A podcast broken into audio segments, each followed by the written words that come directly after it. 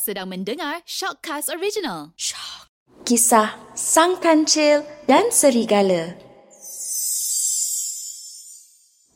Seperti biasanya, setiap pagi Kancil berjalan-jalan di pinggir hutan untuk mencari timun hutan yang tumbuh subur.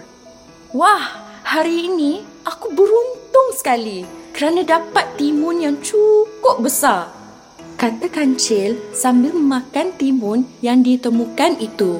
Ketika sedang asyik memakan timun tersebut, tiba-tiba sang kancil terdengar suara yang menakutkan di belakang pohon yang sangat besar.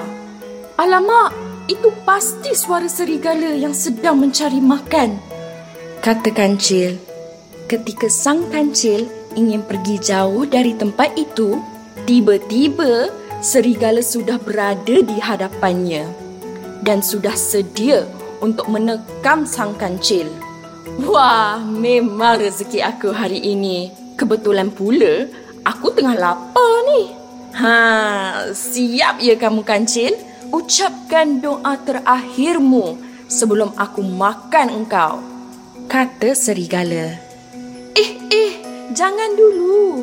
Kalau kamu mahu makan aku, kamu akan kehilangan sebuah rahsia mengenai kolam pemandian para dewa. Bila kamu mandi di dalam kolam itu, maka semua serigala betina akan suka sama kamu. Kata kancil. Ish, biar betul kamu ni kancil.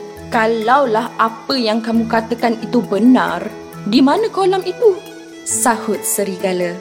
Di situ, di belakang rumah Pak Tani di bawah bukit dekat dengan pohon kelapa, kata sang kancil. Oh, tapi di mana rumah Pak Tani itu kancil? Tanya serigala dengan hairan. Aku boleh tunjukkan kamu jalan untuk ke sana. Asalkan kamu berjanji tidak akan memakan aku. Kata kancil membuat perjanjian dengan sang serigala. Baiklah kancil, aku berjanji tidak akan memakan kamu, balas serigala. Maka berjalanlah sang kancil dan serigala menuju ke rumah Pak Tani yang terdapat sebuah bukit dan di bawahnya ada kolam. Airnya jernih dan keemasan kerana terkena sinaran matahari. Akhirnya, mereka pun sampai di tempat tersebut. Ha, itu kolamnya. Tapi, kamu harus berlari menuruni bukit yang menuju ke kolam itu sambil menutup mata, kata kancil dengan cerdiknya. Tanpa berfikir panjang, serigala pun tutup matanya dan berlari menuju ke kolam itu. Serigala terjatuh ke dalam kolam tersebut. Tapi, apa yang terjadi? Ternyata, serigala muntah-muntah dan lemas di dalam kolam itu. Eh, busuknya! Tolong aku kancil! Tolong! Jerit serigala yang berada dalam kelemasan. Ternyata kolam itu adalah kolam pembuangan sampah rumah Pak Tani. Serigala berusaha untuk keluar dari kolam itu sambil muntah. Ia sangat marah kerana telah ditipu oleh sang kancil. Awas kamu kancil, lain kali kalau aku jumpa dengan engkau, akan aku makan engkau, kata serigala dengan geramnya.